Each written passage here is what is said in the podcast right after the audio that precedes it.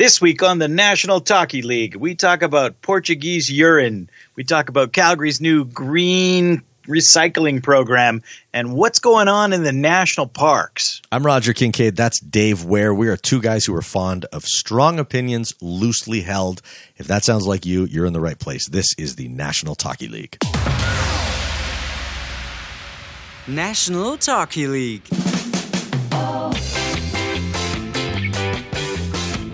We have got so much to do on the podcast today. And we've also got kind of an announcement. We're doing something a little bit differently, possibly brought on by the really long interview with Bennett Brouwer that we did in a recent podcast.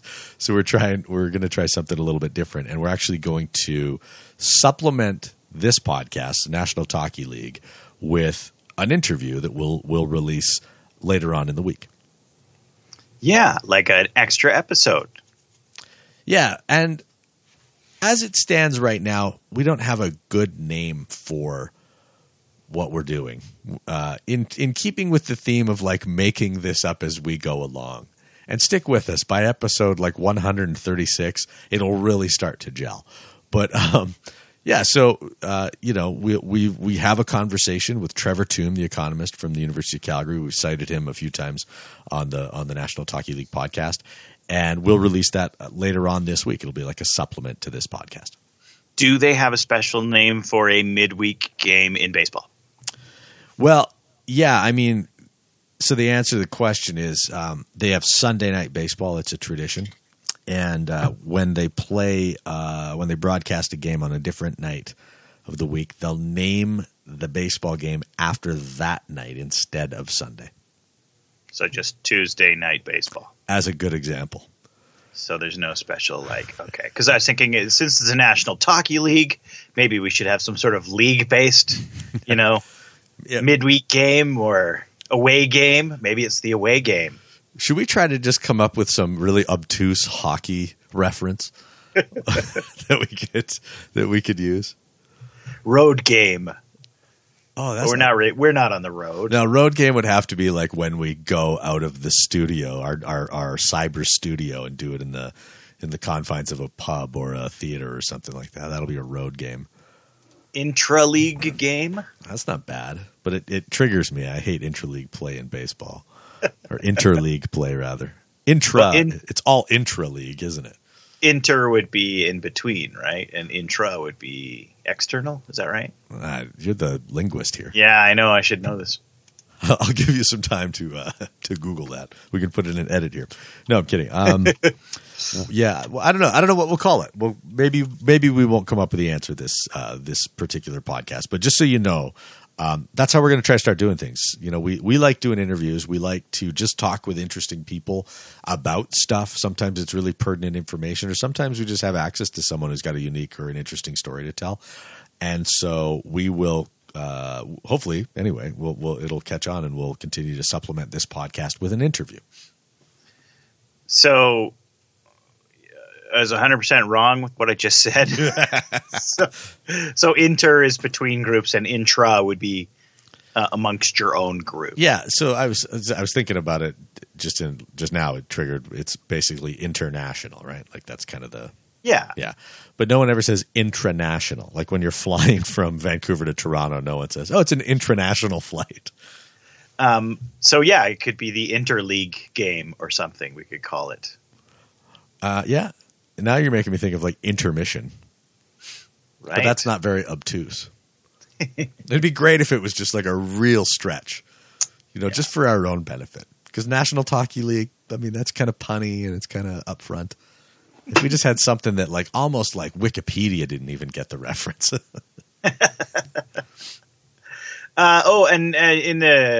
In the corrections department, I forgot to correct this one, but I believe a while back I referred to we were talking about Tegan and Sarah, and we were talking about the Lego. Yeah, everything is awesome. Yeah, and I said that it was by Tegan and Sarah, and then I said and also Adam Sandler and The Lonely Island, and of course it was Andy Samberg is what I meant.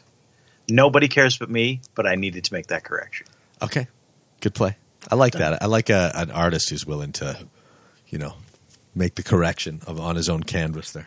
Say that they're wrong. I'm wrong all the time, dude. Yeah. Constantly. You and me both.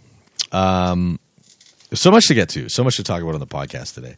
And for those of you who followed us, this is not a good place to start, by the way, but this will be quick because we have to get this out of the way. But for those of you who follow us and like our Facebook page, thank you very much. We ask you for huge favors a lot, and you know, you listening to our podcast is enough, and we can't say thank you enough. We certainly ask you to share our podcast with your friends. If you could share our Facebook posts with your friends as well, they'll really like that, because sometimes we come up with such high quality things as, did you know the ancient Romans used to rinse their mouth with Portuguese urine because they thought it made their teeth whiter? That was insane, Roger. I did not know that, and now I do, and I don't know if I'm pleased about that.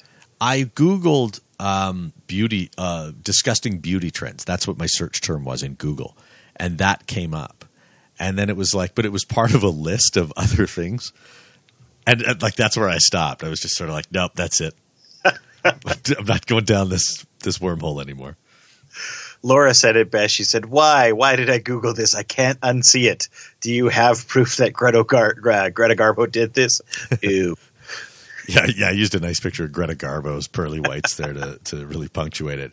So, but I wonder how difficult it would be to start another trend like this, right? Because we have so much like quackery out there, and Gwyneth Paltrow. Oh, she could do it actually. If Gwyneth Paltrow told you to rinse your mouth with Portuguese urine, and I bet you people would do it. They steam their vaginas because of her. Speaking of what? Steaming vaginas. Well, yeah, there's actually and I'm trying to remember her name here. I just started following her on Twitter, and she is a doctor who took offense to some of the information that Gwyneth Paltrow was sharing, especially about like jade eggs and the insertion of them into the vagina, that it was a good idea. And fascinating stuff. I think she would be a rockin' guest to get on here. I'll see if I can look up her name while we're talking. Yeah, for sure. But yeah, she'd be a great one to have on. Well, it's just so funny to me, like in an age where, you know, natural remedies and all of this stuff and people are willing to let their kids die instead of get them like, you know, proper medicine and whatnot. I wonder if the whole if people would still fall for Portuguese urine. And I wonder who came up with it in the first place. Well, from what I was reading, it's the concept of the ammonia, right? Sure. Because there's ammonia in it. So in theory, that would maybe kill bacteria. Okay, I don't know. So then I guess the question is then, does it work or doesn't it work? Like if you peed it – and there's nothing about the Portuguese that are going to be unique. So if you're peeing in your own mouth, are you going to have noticeably whiter teeth? Yeah, the Portuguese part is really interesting. Maybe they ate spicier foods. I don't know. Well, I think this is how I think the evolution of it happened, is that someone for fun decided that they would like, you know, punk their friend's, you know, wife or something and say, oh, yeah, rinse your mouth with urine. It makes your teeth white. And then she started doing it. And came back later and was like, hey, I don't know if it's working. My husband hasn't noticed that my teeth are pearly white. And then the guy went, oh, yeah, you got to use the Portuguese urine. That's why. Not your own urine. That's disgusting. You got to go get some guy, you know, from Portugal. Walk across Spain, have a guy pee in your mouth, rinse, come on back over here. Do that twice a week. Whitest teeth you've ever seen. Because Dave, not to belabor this point, but you've got to think that at some point somebody was sitting there going, it's not working. My teeth are not getting whiter. Or maybe it's because I'm eating so much baking soda that my teeth are getting whiter. And that was the person who couldn't own up to being wrong. They had to find it's the Portuguese urine. That's what you need. That's what you need. So the doctor I mentioned before, she's on Twitter. Her name is Jennifer Gunter. So it's at Dr. Dr. Jen Jen Gunter Gunter. She's great.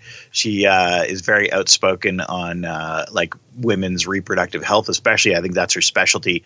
And so if you go back a little bit, she's got a lot of opinions about the whole Gwyneth Paltrow thing. And it's awesome because it's one of those things where it's like, oh, well, actually, I'm a doctor on the very thing you're talking about. And everything you just said is utter bullshit.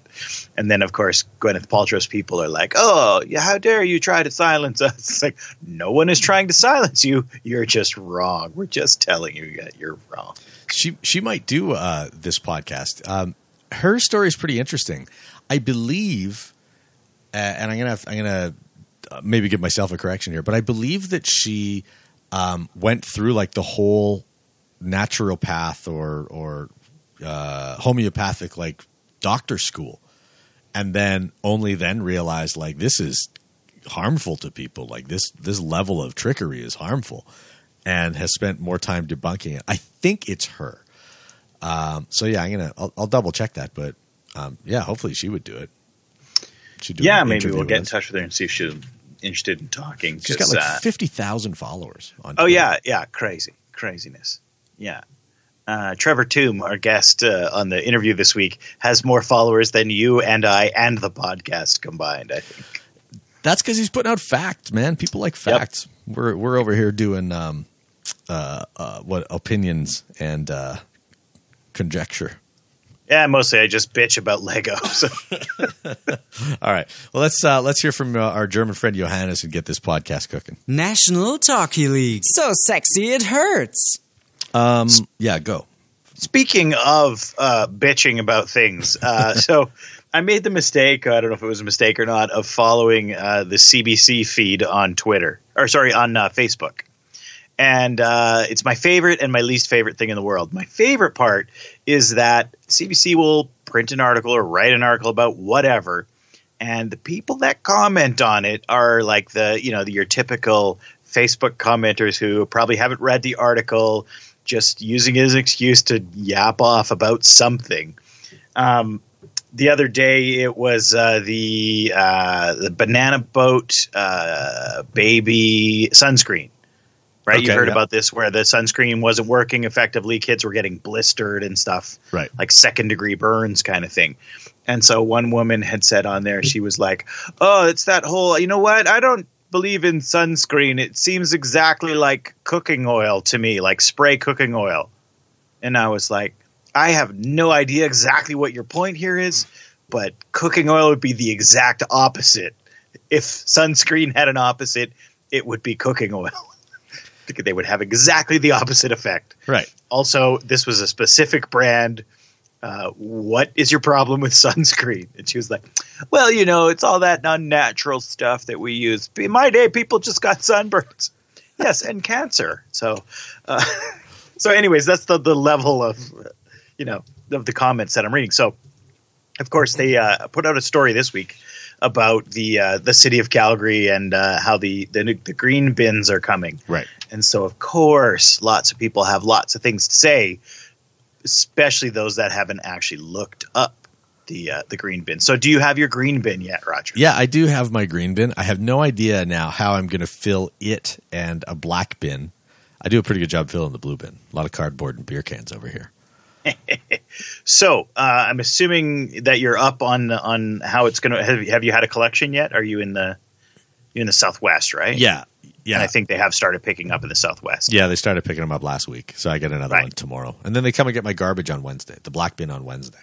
Right. So, for those of you that haven't read up on it yet, which is very easy to do, by the way, as I discovered when I was trying to figure out whether this person was right or not, just go to the City of Calgary website. Put in City of Calgary green bin. It will tell you everything you need to know.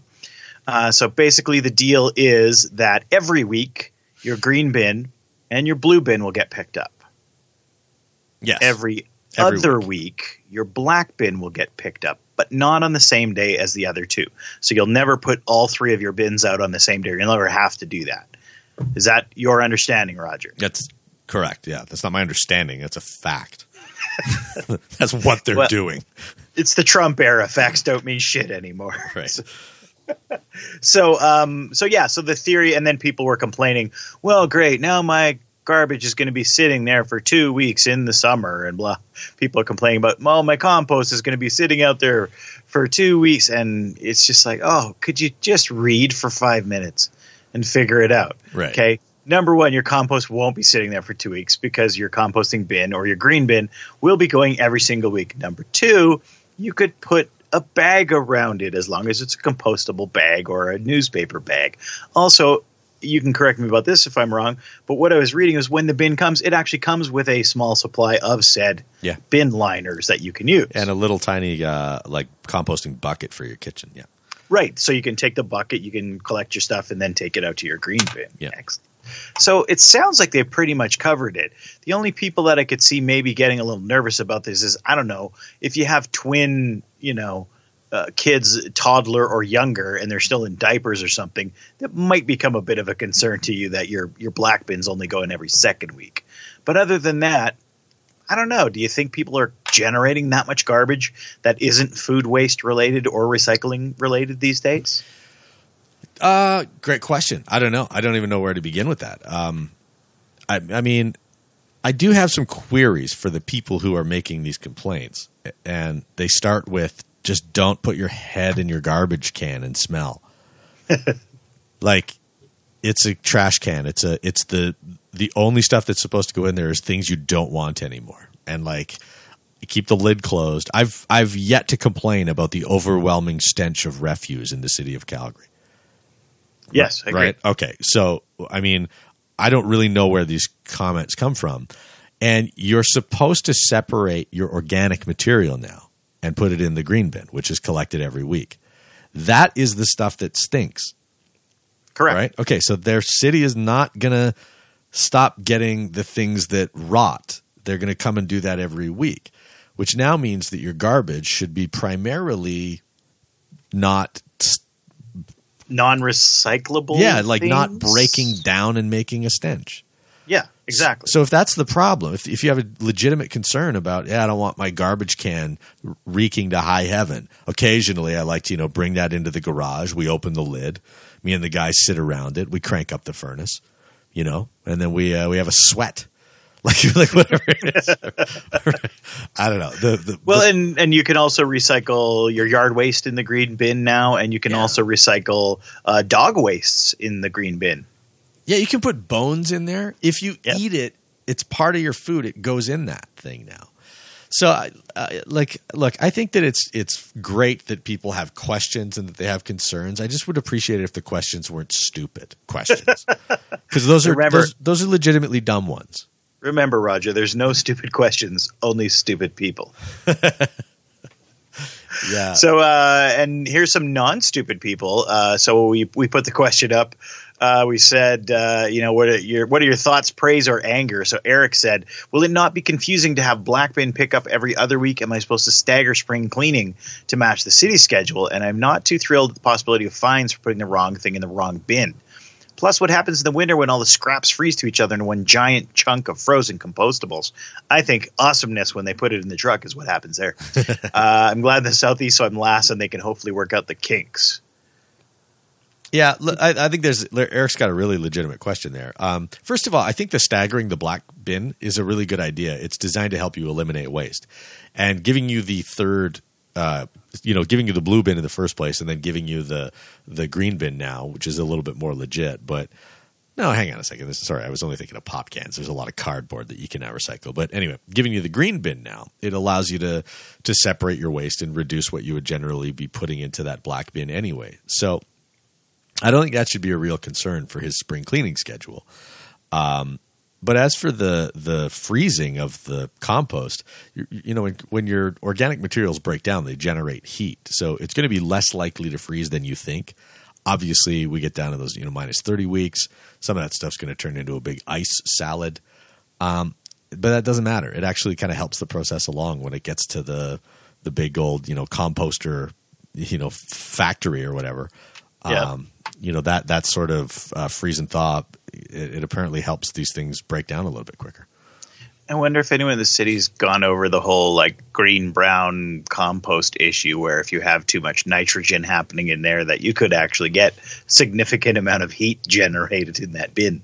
Probably not within a week, It's probably fine. Brent also said, our man in Okotoks, Brent says, we've had green bins in Okotoks for several months. It's fine, especially with special compostable bags in the inside bin. I'm not 100% sold on the cost of separating out what amounts to the most landfillable parts of our garbage, but it's a minor inconvenience at most. Now, that's a good point. The problem I've always had is when I had to bag up my yard clippings and leaves and whatever in the past is that they're still inside that bag, and those bags take a long time to break down. So you've got completely compostable material inside a non-compostable bag. So maybe if they said all garbage bags from now on have to be compostable, then that would solve that problem. But this solves it too. Yeah. You don't want – what did he say about compostable things going to the landfill? He said, I'm not 100% sold on the cost of separating out what amounts to the most landfillable parts of our garbage, but it's a minor inconvenience at most. Yeah, so you don't want organic materials going into the landfill. No. Because it creates a lot of methane and stuff like that, right? Yep. So yeah, diverting organic materials from landfill is a very good idea. So I used to be of the mind that it's way better to be throwing apple cores in the landfill than paint cans. And I stand by that statement, but given the option, you should recycle one and compost the other in its own facility.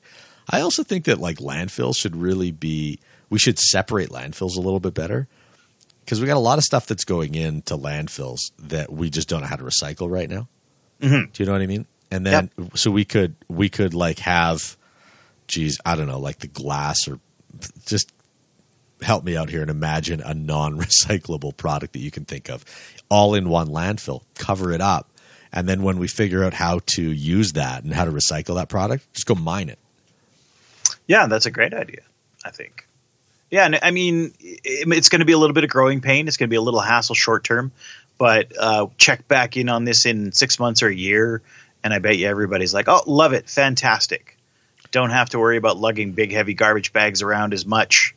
And I guarantee you half of that stuff in your black bin is going to be food waste. Yeah, it totally will be. Guarantee it. And the heavy stuff, all food waste. Yep. I think that the more likely reaction is going to be people realize it's not that big a deal and they just don't care. But they'll never say – they'll never learn, oh, I shouldn't have got so worked up about it. Right? Well, they're also bitching that now it's $14 a month instead of $6.50. Yeah, I got a problem with that. Yep, because we didn't have a say in the matter. You know what I mean? And they got I think that the city could do a much better job of saying, "Here's the savings. Here's where you get your money back."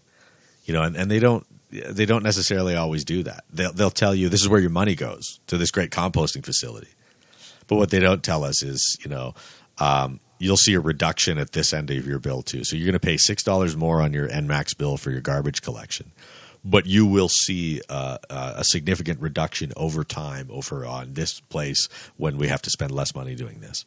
Yeah, we don't have to make another landfill in the next 30 years, or we have to buy more land or take more land to do that. Yeah, so this kind of segues into something for me, and it's the story about the guy who built the staircase in Toronto. Are you familiar with this? So the city of Toronto essentially had it where let me back it up here because it's not the city of Toronto who had this, but some guy in Toronto, he needs access to a park, so he builds a staircase for $650. Meanwhile, I think that Toronto's city council is trying to figure out that it's going to cost somewhere in the neighborhood of $65,000 to $100,000 to get this thing built, $150,000, okay? So this guy goes and builds it, and then all of a sudden, every conservative anti-government person in the country is thinking, here we go. Here's Joe Public and some homeless guy apparently building this staircase to a park, doing it for $550 where the city was going to pay $65,000. Now, look, it's a great story. I love it. I think it'd be even funnier if it was a Syrian refugee who had done it. Because that would have that would have really put some people in an uncomfortable quandary. But anyway, how wonderful would it be if Syrian refugees kept popping up and saving cities' monies all over the place? It would just be hilarious, right? Because you wouldn't know what to do. I just think it'd just be wildly funny. But anyway, go back. This is a problem. And the guy, first of all, the positive stuff, kudos to this fella for pointing out to the city that this stuff doesn't need to be really expensive, that this stuff can be done for quite a reasonable cost.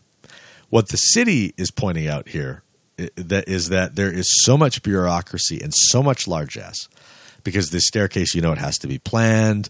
You know that the materials have to be sourced on an open contract. You know that union labor has to do it. You know that it has to be like there's procedures and inspections and all of this stuff that's going to happen. And that's why it's going to cost $150,000. And that's intolerable for a lot of people.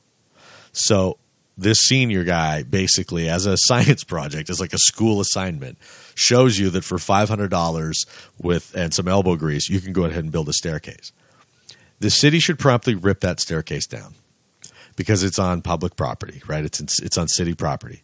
So if somebody falls down that staircase or if that staircase is not built to code, how are the courts supposed to determine liability? Yeah, at this point, you go after the guy who built the staircase, right? You would have to. You'd have to. Well, the city would for sure, because then they're not paying it, right? No, they didn't issue him a permit.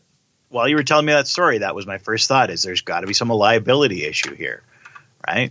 Yeah. What happens if that staircase fails? What happens? Who's going to maintain that staircase, right? Yeah, I mean that's why, like, you engineer stuff. You know how engineers wear an iron ring on their pinky finger? It's to remind them that, like, take your job seriously. People's lives depend on it. You know, they might be driving across that iron bridge that you put your stamp on and the whole thing collapses into the water. That's why they wear that ring. Right. And so it's sort of like, look, I could knock together a staircase like this too. You know, I've got a hammer and nails and a miter saw, and I enjoy a little time in the sunshine. But there's a reason why you can't just go doing that. And it's actually a really good reason. Yeah, no, I think you're 100% right. It's nice to be able to laugh at the city and say, ha, look, we can do it cheaper. But you're absolutely right. There's all those other factors. And that's the kind of thing that people don't generally stop to think about. Well, this is why there's bureaucracy. I mean, could some of that bureaucracy be cut out? Probably. Yes. Yeah, a ton of it. No, I think that's what the cities need to do here is go, we are clearly too fat for small projects. There has to be a better way to do this. And I mean, you know, if a bunch of parents want to build a playground in their community for all the kids, you know, in a new neighborhood or something like that, there's a mechanism in place. Well, there was in Alberta until the NDP took that away. But, you know, there's a mechanism in place, right? You should be able to go to the city and say, look, there's 30 of us. This is the land and it's perfect for a playground. And then the city should go, hey, yeah, look it. There's 30 of you. There's land. Here's a playground kit. We're going to send out one city employee to help you build it. And then he's going to talk to you while you're planning to make sure you're going in the right direction. He's going to come out while you're building to make sure everything's going right. He's going to come out after and do a final inspection. Perfect, right? So there's 3 hours of work, and then we can get this whole thing done probably for about $1,000, right? And so I think that mechanism has to be in place, but to just, you know, kind of roll up under the cover of darkness and knock up a staircase. Ugh. So Sandra Jansen actually, once a progressive conservative, now a member of the government, tweeted about this and said, that do-it-yourself laser eye treatment. I'm trying to remember this here. I should just probably read it. She said, that do-it-yourself laser eye treatment kit I'm working on is going to make me who turned the lights out? So it's like this joke about how, you know, you can't have people doing do-it-yourself surgery. That's covered under medical and government, blah, blah, blah. She completely failed to make a point. It was like the dumbest tweet I've seen out of a politician in a long time. And it, like, infuriated me because there is a point to be made here. And the point is not to ridicule Jason Kenney for supporting a guy who's taking the gumption to improve his community. The point is to say there's a reason why government has to get involved in certain things here, and it's to prevent calamity. Yeah, you'd say, hey, Jason Kenney, clearly you don't understand how government works or how it should work or how it protects people, right? There's definitely a good point to be made somewhere in there. Somewhere in there. National Talky League. So sexy it hurts. Yeah. I feel like that was my throat clearing rant, by the way, which I've actually got chambered for later on in the podcast. after a delightful trip through two national parks. But I want to ask you about something, Dave. Yes. Is it a sign that you're in a bad restaurant if you ask the server what's good here and they respond the burger? Well, I don't think it's necessarily bad. The burger could be good. Okay, let me. Do you want the server to answer in this scenario? Are you the owner and you want the server to answer with something that's going to make them a lot of money, or are you the clientele who just wants to eat the best thing that place has to offer? I'm just thinking about, like, if I ask you what's good here, there's got to be an item on the menu that the chef is just so excellent at preparing, right? And if the top of this guy's game is a hamburger, then I think this is a very untalented chef. All right. I think you've made a good point. I agree. Though I did go to a place in Half Moon Bay, which is just outside of San Francisco, where Mavericks – you've heard of Mavericks, the famous surf competition with the insane surf waves. Yeah. Anyways, right outside of Mavericks. And I had the burger. It was pretty good. Yeah, I'm not saying the burger's bad. Like, there's lots of really good hamburgers out there. And there are some places that are burger joints and it's like that's all we do. Right. But I just feel like if you're in a restaurant and there's a big menu and some diversity of products on there and the server says, oh, yeah, the burger's fantastic, I think that you're basically saying that the chef sucks at making food. He's really good at putting the worst part of, like, often the worst beef on the cow together and grilling it till it's, nice and brown and crispy. You're also relying on that server and whatever their tastes happen to be. Just because you're a server doesn't necessarily make you a connoisseur of good food, right? Which brings up another really good point. Like, if you're a restaurateur, wouldn't it behoove you to sit with your service staff and just go, look, when people ask you what's good here, either name the feature, okay? It's a feature for a reason. Name it. Or else name this signature item here. Like the duck confit marmalade or like something, right? Like have that answer ready to roll. There's nothing worse than the unhelpful waiter. Hey, what's good here? Oh, everything's good. Yeah. It's been a while since I've eaten here. That answer drives me crazy, especially as a parent. Like, what was your favorite part of that movie? Oh, I liked everything. What was your favorite thing you did today? Everything was good. You're just avoiding having to try to figure it out. You're avoiding the question when you say, "Oh no, it was all great." I would be great if that was like really acceptable though in other areas, right? Like a political platform. If you're elected mayor, what are you going to do for the city? Oh, everything. What won't I do? What's the strongest part of your campaign? Whole thing. The whole thing is soup to nuts, dynamite. There's an expression we don't use enough, soup to nuts. Soup to nuts. Fits into this food conversation. Most places don't serve either of them anymore. So, yeah, no kidding. And do you know the etymology of soup to nuts? I don't, but I could make a wild guess as to being a meal that is inclusive of all of the things, starting with a soup course and moving all the way to a final nut course. Exactly, right. So it starts with the soup, ends with the nuts. So when you talk about something from soup to nuts, it's basically the entire, the entirety of whatever it is you're talking about. In your life, have you ever finished a meal with nuts? Never. Like I to the point. Have you ever heard of it though? Have you ever even been to a place where the waiter will say, "Oh, we'll start you off with a nice lobster bisque. There'll be a Caesar salad to follow, the beef Wellington, and then a nice cheese, followed by a sorbet, and you'll round things out with a bowl of pistachios." Yeah, no, we don't do that so much anymore. No. I heard a phrase the other day, flying colors. Mm-hmm. And that to me, that struck me as a phrase that we'll use from time to time without any reverence for where it comes from. Right. Yes. Would you like to know where it comes from? Yeah, I would. But I'd also like to know what it means, because like, does it mean like with flair, or does it mean like successfully, or like what does it mean to and how do you even use it properly? I want to know it all from soup to nuts. The original etymology would be back when in the naval era, when the big ships were king. And if you had a naval battle with another ship and you defeated that ship would strike its colors or its flags. And the ship that won would, head back into harbor with its colors flying. So it's flying colors, right? So it basically means you kicked some ass. You won. You're the best. Okay. Do you feel it's used properly, or is it? No, because you would say I passed that test with flying colors. Right. Which to me would say you didn't just barely pass it. You really passed it. No problem at all. You killed the proctor. The invigilator was damaged by your process.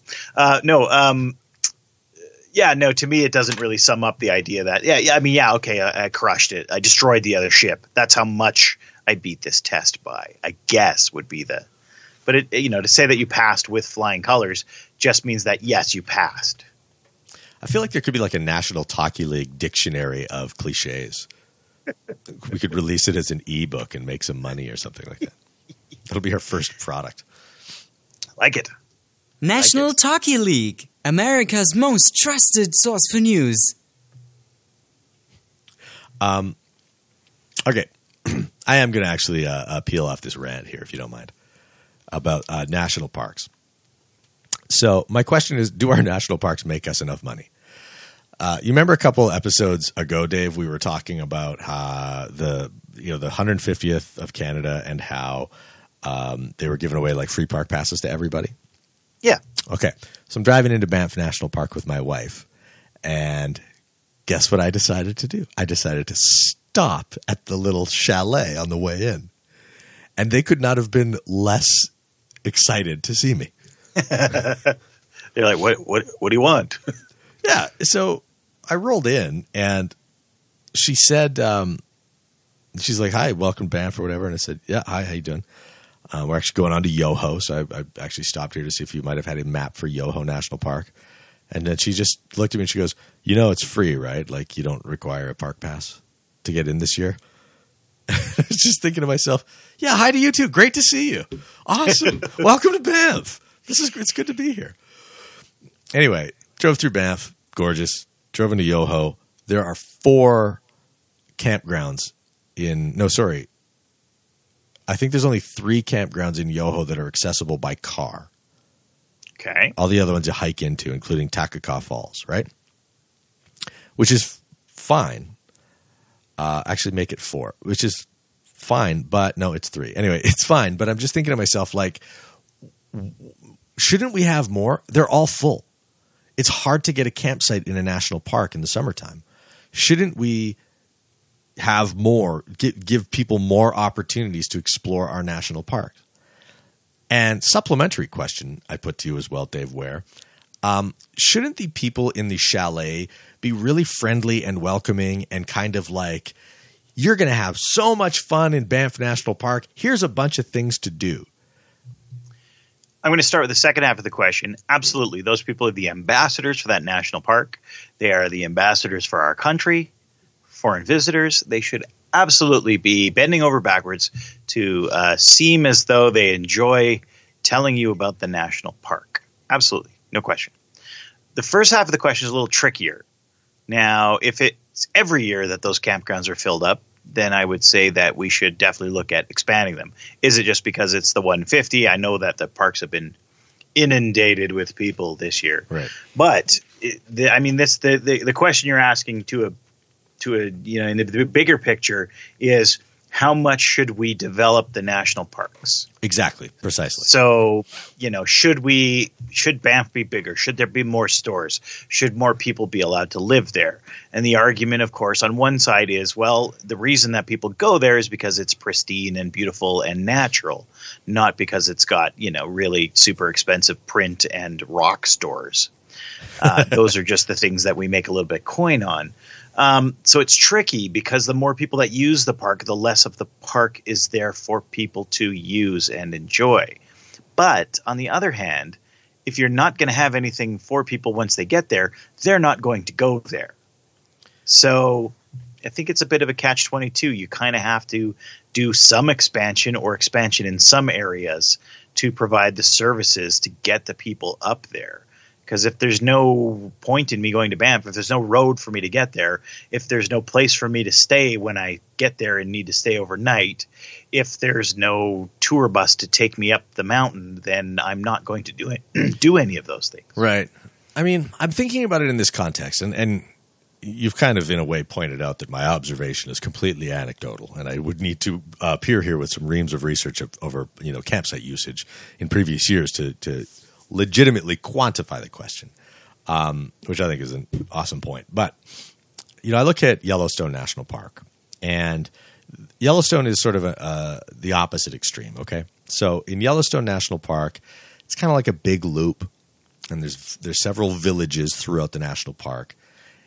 It's very accessible by car. You can see and do a lot by car, pull into parking lots, and go on boardwalked hikes, which is kind of necessary there because the earth is so volatile in that particular park. You can fall through the mud and boil to death, or worse, ignore the signs and go boil to death in that giant hot tub they have there. But anyway, has that happened this year yet, by the way? I seem to remember hearing about it at some point, yeah. So the thing is that you can get to a lot of Yellowstone. You can experience a lot of Yellowstone National Park. And they have tremendous backcountry opportunities for intrepid hikers as well. And if you go into the ranger station, at one of the gates to Yellowstone and ask them about backcountry opportunities – more than happy to spend 10, 20, 30 minutes showing you on maps where to go, what you need to be prepared with, what's going on in that area right now. So it's a pretty cool experience for everybody, like the hardcore backpacker, hiker, or the family in a minivan or truck towing an RV sort of thing. Now, I just don't get that same experience with Banff, and I look at Banff and it's splendid. But why do people go to Banff? It's mostly to, spend the day in the town, like you said, go to the candy store and buy some really expensive tchotchkes, and then go to the Cave and Basin, play an expensive round of golf at the Banff Springs, stay at that hotel. It's kind of seems like it's centered around the town site, and I just don't see as much accessibility to some of the most splendid wilderness on the planet. Am I wrong? No, I don't think you're wrong. I'm just wondering too, though. Are there not a decent number of campsites outside of the park as well, like in the Yamnuska Valley and the Bow Valley kind of thing? Am I wrong? Am I right? You're right, and you're kind of getting to another point that I'd like to make. That I think that the province should take more control over Banff National Park. And let Ottawa say, look, this is the point of a national park, and this is why it's a national park. It will remain a national park, but you will operate it, and you will benefit from the tourism opportunities that you create. So, it's strange to me, and I don't really know what the revenue structure would be. How much of the money that's spent in Banff National Park goes to the feds as opposed to goes to the province? But that's a pretty substantial chunk of glorious wilderness in this province that I think that we should benefit from as a province. And I think that there's probably some opportunities to monetize our environment a little bit better, because people are really into that right now. They want to pay good money to come and do ecologically sensitive things in the wilderness. And yeah, that's the key, I think, is to do it in a way that is, ecologically friendly. Obviously, the most ecologically friendly thing is all of you stay out of here, right? And then things will be perfectly ecological and there'll be no worries. But given that people are going to be coming here, what's the best way to do this so that we have the least impact on the environment? Is it no more construction within the camp or the park itself, and we just bus people in from Canmore? Is that the answer? I don't know. I don't know, man. I wouldn't have a problem. When they put up those overpasses for the wildlife, right? Love those. Yeah, me too. And it's those are some pretty substantial construction projects, that have a significant impact on the environment there, but a positive one at the same time. I don't know, man. I think that giving people access to the park and giving them more access to see kind of the backcountry wilderness of it all, so that you get a better idea of how important it is to preserve this stuff. I think that we all sort of win-win there. Banff, the Banff town site comes from a time when it was there's good mining opportunities around here, Well, it's the first national park, right? Yeah. Does it predate? It doesn't predate Yellowstone, I don't think. First national park in Canada. Yeah, sorry. Sure, yeah. And the railway is the reason that it happened, right? No railway, no Banff. Oh yeah, sure, yeah, true. Yeah. I think you're right. Camping's kind of a pain anyway because it's so hard to get campsites anywhere. Clearly there's a need for more campsites if it's if you have to get up January 1st and drive down to your whatever to sign up for a campsite for that year. It seems funny to me that for the 150th we flooded the parks and it frustrated some people, and I think that it's leaves a bad taste in some people's mouth when I think that the national parks could have could do things to become more accessible at once to more people. I don't know. I would actually really love to hear from somebody who would play the ecology side of it and just say, no, they're at capacity. They can't possibly handle anymore. I'm sure that argument is there to be made. I just thought of something, Roger. What if – did you mention – you said the person at the kiosk wasn't very interested in talking to you. You didn't mention the word Phoenix at any point during your conversation, did you? Why? Because it is not the national parks or the national employees. Are they not paid by the Phoenix system now? And the government has been having endless problems with their pay system. Oh, really? To the point where employees are not getting paid for months and months. Oh, wow. So that's just like this general orneriness that's happening out there. I just thought it was pretty funny, but it was hilarious that I'm at the kiosk for like 20 seconds. It's free, right? Like, yeah, hi to you too. It's like the same thing happens at McDonald's. Like, go into a McDonald's and try to not use the new touchscreen. Oh, no, sir. Can I show you how to use the touchscreen? Can I go talk to a 16-year-old? I'll just show you how to use it. Can I have some human contact? What's wrong with her? Her arm's broken? Is she antisocial? Let me go talk to her. I want to order a Big Mac off her. They won't let you do it. National Talky League, podcasting into the future. Did we already hit that one? I don't think so. I can't remember that one. Trying to shake it up. There's a new script, by the way, into Johannes, our German voiceover talent. That's exciting. We need to – have we talked about getting like a Scottish, really strong Scottish accent lady or something like that? We could do that. Maybe that should be on the list. We could certainly do that. Nothing against Johannes, but it'd be nice to switch it up a little bit. Hey, who do you hope is the new leader of the United Conservative Party, the UCP? Oh, that's a good question. I don't know if I like any of the guys right now. Brian Jean has already said he'll pursue the leadership. Yeah, I don't know. Never got a good feeling from him when he was in charge of Wild Rose. Nothing against him, just don't get a good feeling from him. Phil DeBrant, talked about him before, liked him when he was in charge of the Canadian Taxpayers Federation, seems to know his way around an economy. Terrible in front of a microphone. Can't stop putting his foot in his mouth. Don't get it, but he should really stop trying to be in charge of things is, I think, his best career path. So not an endorsement for Derek Filterbrandt for leader? No. Hey, you know what? If he wants to be in charge, he wants to be the finance minister, that's probably an awesome place for him. He shouldn't be in charge. Some people just shouldn't be in charge of things. Yeah, nothing against them, but... Yeah, I think some people think they can run things, but they can't run things. I think you're right about that, and I think that Derek, I think, is really eager, and I think his time will come. I don't think it's now. I think he should let this stuff sort of settle. He was in a Wild Rose party that was in like a bit of a rebuild after the whole floor crossing thing happened. I'm not saying it's like a ragtag gang of right wingers in there, but it was sort of a refresh, right? It wasn't the same Wild Rose party that Danielle Smith was leading, and so I think that there's just been so much turmoil, really political turmoil, in his tenure as a politician that he would benefit from being in cabinet or being like a player in a UCP government, which I believe is inevitable, in a UCP government. And then just kind of stage and then, kind of wait his turn. I think his time will come, but I don't think it's right now. I think you're right. Kenny, I don't know. I don't know if I'm a big Kenny fan or not. He seems to be sort of whichever way the winds blowing. That seems to be what he's in favor of.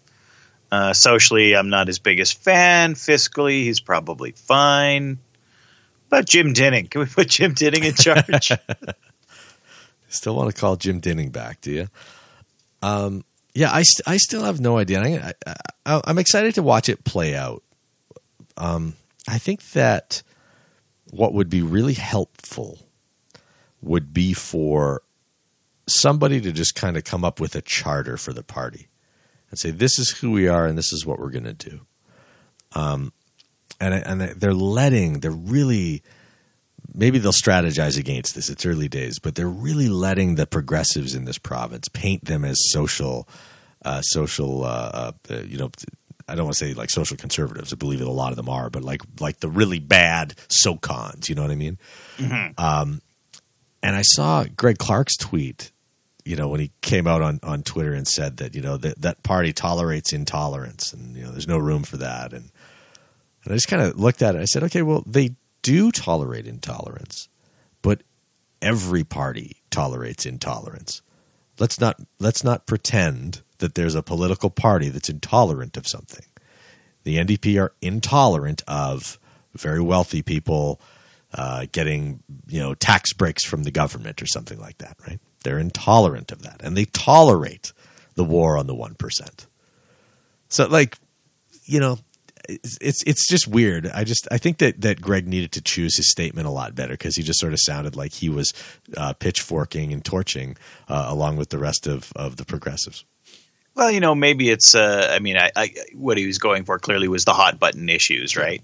So it's the social stuff, which I think he's probably on the money that they need to straighten their act up. If they want to go far, far, far right, they do so at their peril, I think. If they want to bring the social policies back towards the middle, keep the fiscal stuff further right, bring the social policies back towards the middle, I think they'll end up doing a lot better. At least for me anyway, that would be – I find it hard to throw my, unmitigated support behind people who are saying this is how people should live and this is how you should be able to marry someone and right. That kind of stuff. I just have real issues with that, yeah. Especially in this day and age. Like the canary is out of the cage on that one, you know? Let it go. Explore the canary is out of the cage etymology on a future podcast. Well, that would be the canary in the coal mine is probably what you're looking for there. So he survived?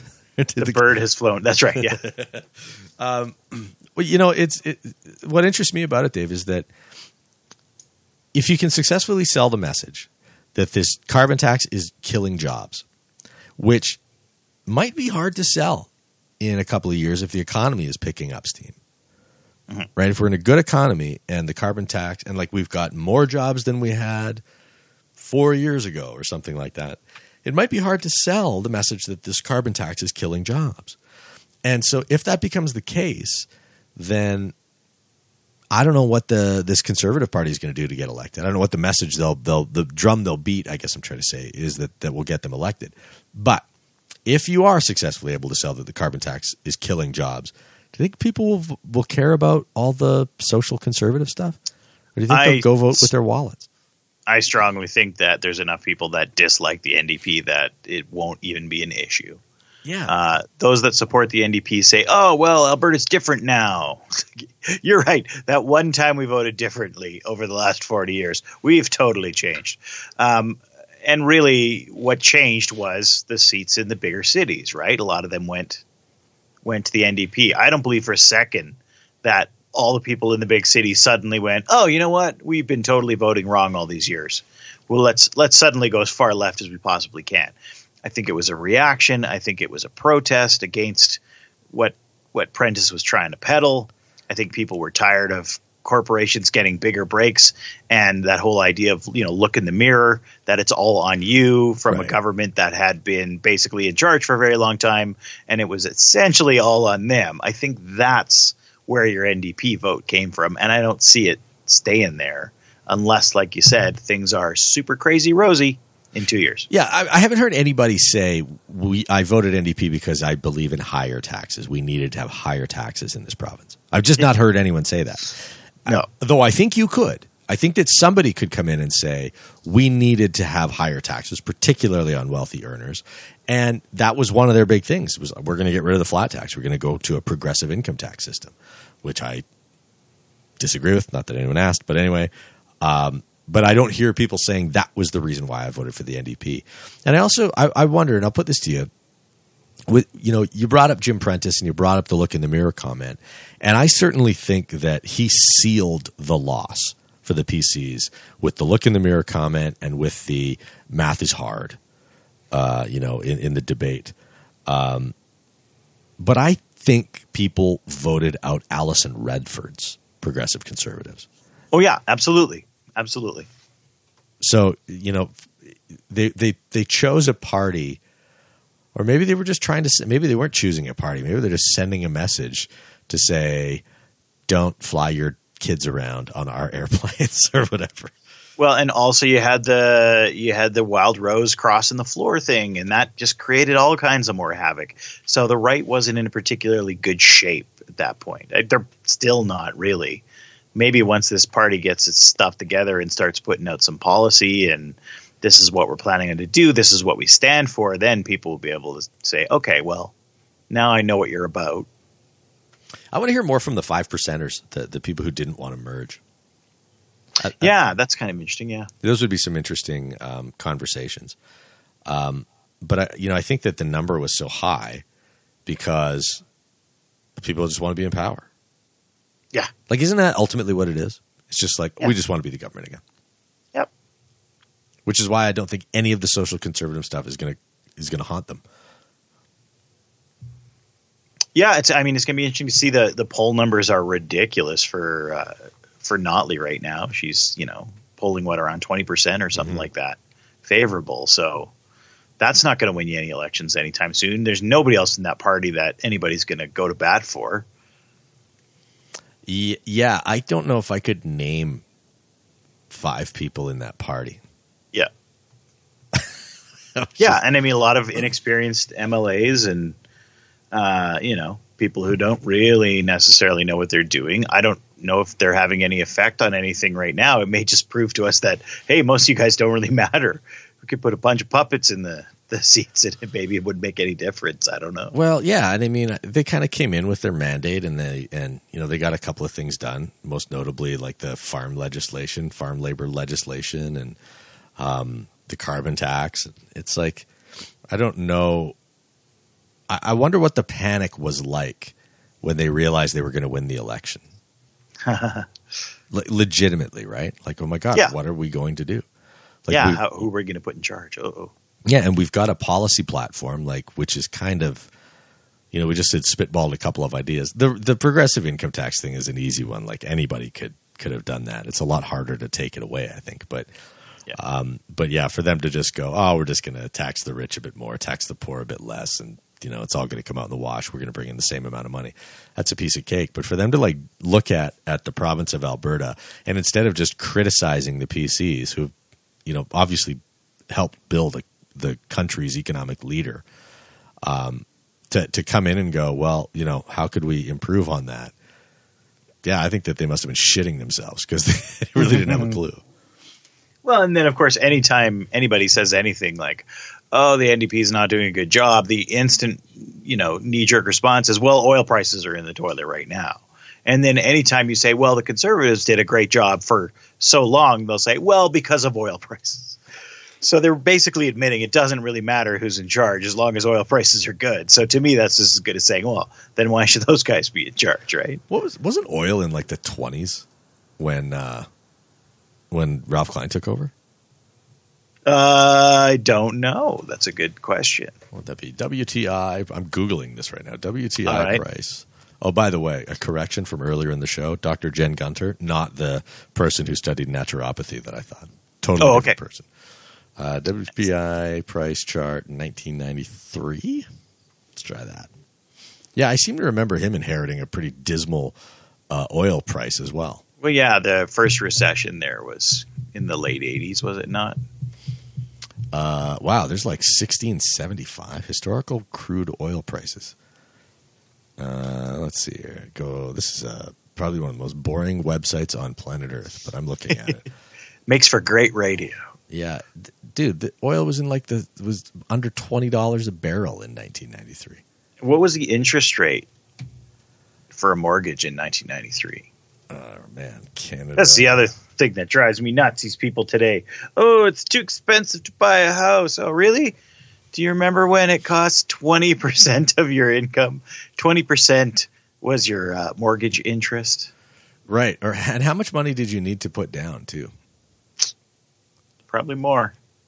In 1993, I've got 9.47.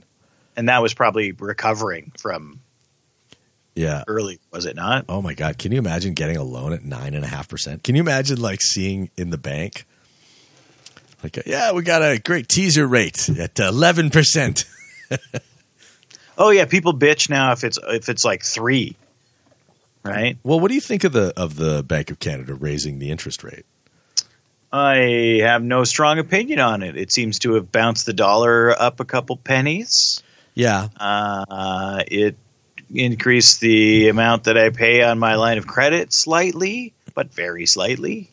Yeah, it did the same to me. I wish they had done it a lot sooner, because this is the first time since I don't even remember the last time they did it. Was it 7 years ago? It's been a while for sure. So you're basically in this place where, if we have another massive recession, how are they going to cut interest rates? Yeah. If they're down to zero, right? What are they supposed to do? And that's what frightens me. This is going to sound like I'm a fiscal moron, but I'll say it anyway. I just wish bonds were worth more. If I could make more interest on a bond, I would just buy more bonds. Then I wouldn't have to worry about playing the stock market or any of those unsafe investments. Remember when Canada savings bonds were actually worth something? Tuck a couple of those in your wallet and hang on to it. Grandma would give you $100 and you bond, and then a couple of years later be worth $300. Maybe not a couple of years, maybe a decade or so. I don't know. Oh man, yeah, those things I remember having $100 savings bond and taking it into the bank and getting $108 or something. I was just so upset. I'm thank you for tying this up forever. But yeah, historical rates for Canada savings bonds. Let's look at these because yeah, there was a time your grandparents, all they had to do was buy some bonds. Here we go. 1989, 10.5%. 19.5% in 1981. Can you imagine buying an investment instrument that was going to pay you 20%? That's absurd. So clearly there's a reason that they're not doing it now, right? So what's a bond, right? This would be we should get a banker on to explain this to. But as my understanding of a bond is it's basically the government saying, hey, we need to borrow some money. Here's a bond. We're going to pay you back with interest, but we're not going to pay you back for 7 years. And what we're going to do with this money, by the way, is we're going to invest it in this country and build the economy so that we'll have the money to pay you back in 7 years. But there's got to be a reason they're not paying that much interest. Is it because it's so cheap to borrow money from the central bank or... Or maybe they just don't need to because they're so flush with cash, right? It's don't those junk bonds in Greece, don't they have redonkulously high interest rates because you're probably not going to get paid back? Yeah, that's probably what it is. The safer the investment is, the less it's worth. Right. But still, I mean, I hate trying to figure out mutual funds and stocks to invest in. You're good at that game. I'm not good at that game. I'm terrible at that game. But you got to diversify, man. You know what? I'm not giving financial advice here. I think aren't you supposed to do a disclaimer every time you talk about it? But it's I'm just saying if I could just if I knew I was getting 9% back or 8% or whatever a decent return would be, 7%, I'd probably do that. Right? Guaranteed 7%. Yeah, I'd love to get 9%, just guaranteed, and boom, I'll go to the Bahamas now. Government's got more money. They don't have to borrow as much. I mean, I guess they do because they have to pay back the interest on it, right? So So wow, 2011, a Canada savings bond was paying 0.5%. 0.5%. Well, I bet you people were just lining up to buy those. That's a waste of money. What is it now? It's 2, 3. I don't know what it is at the moment. It's not on this price history chart. But the thing that's funny about that is it's like you'd lose money on that, right? Right. Because you can't beat inflation and you're going to have to pay tax. We should get somebody in the financial advisory game on to sort of answer to that question, because I mean, I'll tell you what I do, right? I just buy a lot of enough stocks, not like a lot, like I've got millions invested. I mean, I've got like a basket of some 20 different stocks that I own, so that, you know, when I take a hit on one, I probably didn't take a hit on all of them, right? Diversify the portfolio. What are you giggling about? Do you know what the rate is this year, Roger? No, tell me. All right. I'll read to you from the Canada Savings Bond website. The latest federal budget released on March 22nd, 2017, the government of Canada announced that it will discontinue the sale of Canada Savings Bonds. Right, I remember that now, yeah. And premium savings bonds as of November 2017, given the overall decline in sales and the access to alternative investment vehicles for consumers, blah, blah, blah. So there's no more. Yeah, there you go. Who's buying bonds anyway? Like the savings bond, the Canada Savings Bond. That's like totally a grandparents' thing. It is. Right? It is, like, very much. My grandfather bought me a bond when I was born. So what was the rate on that one in 1978? It would have been 9.5%. Wicked. I did well on that one. Yeah, it's a bit different. I do wonder how things are going to change, though, when like you and I hit retirement age, or if the whole paradigm is going to shift and they'll have to like dream up ways to take care of old people.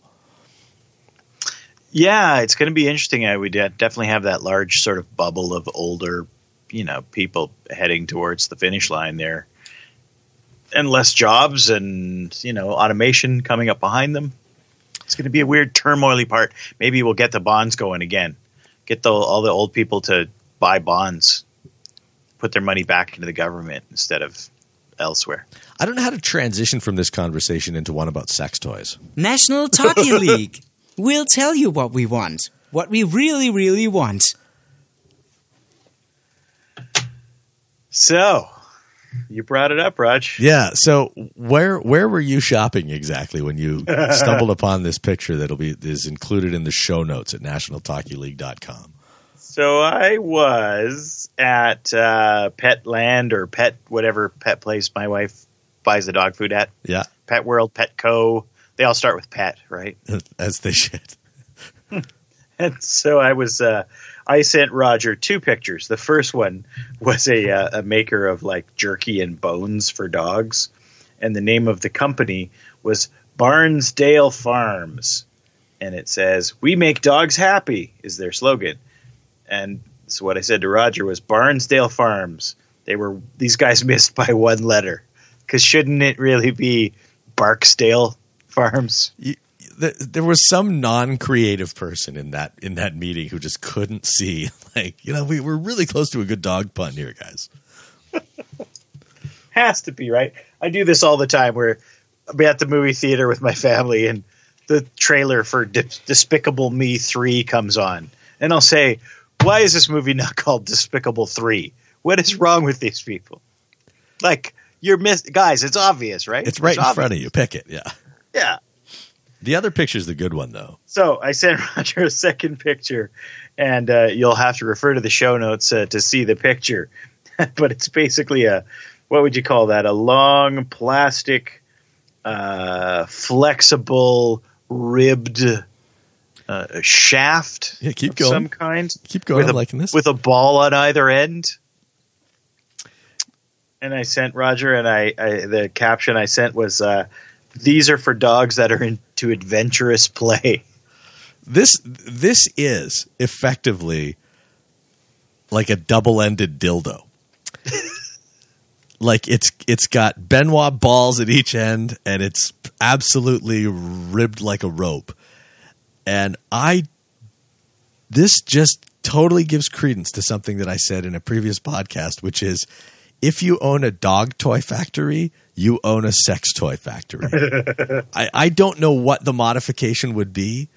I imagine it's just like changing one little chemical element of the composition of this thing. But what you sent me a picture of, you throw in a park. You could modify this very easily to be something that is widely distributed on Pornhub or widely viewed on Pornhub. And this set off an endless stream of questions, whether something was a sex toy or a dog toy. Started with, is it for your hooch or for your pooch? I think that was actually the best one of the lot. And we might just want to end it there, but there was a couple of good ones in here too. Is it for your clover or for rover? For your end or man's best friend. Is it for his hog or for the dog?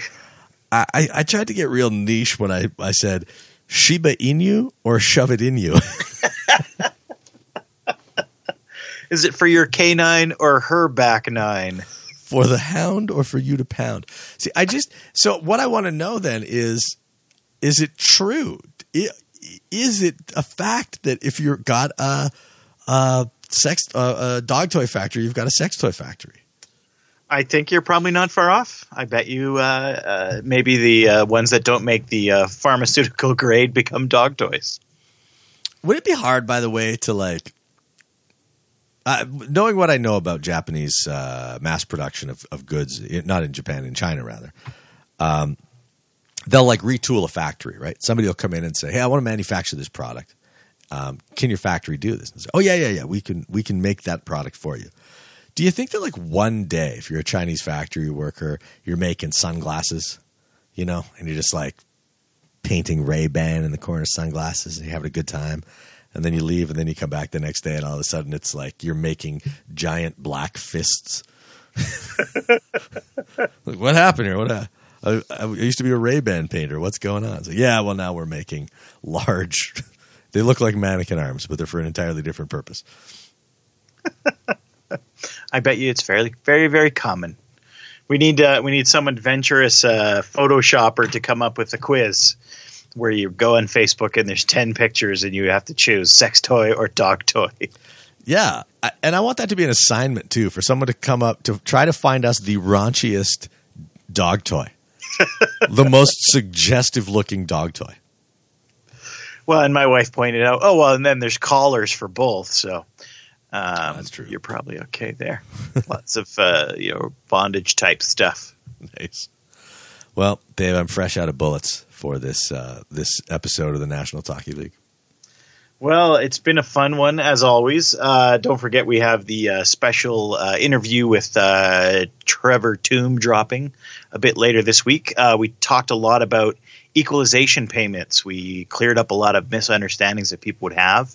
We talked a lot about the Calgary economy and where things are heading, about the Olympic bid. And he's just a wealth of knowledge about, the bottom line on things and in a nonpartisan way, which is really interesting too. And I was really stunned by his taste in Brad Pitt movies. Once again, Roger feels it's his job to ask our guests what their favorite movies are and then chastise them for their responses. Hey, look, he's right about just about everything except for that. When you're wrong, you're wrong. I'm just here to. You get mad at the ref. What's wrong with you? You'll know it's about time for that to happen when you hear my my Brad Pitt diversification theory, which is entirely worth listening to the entire interview just to get to that point too. All right, Dave. Well played today. Let's hit the showers. Yeah. So once again, wrapping up.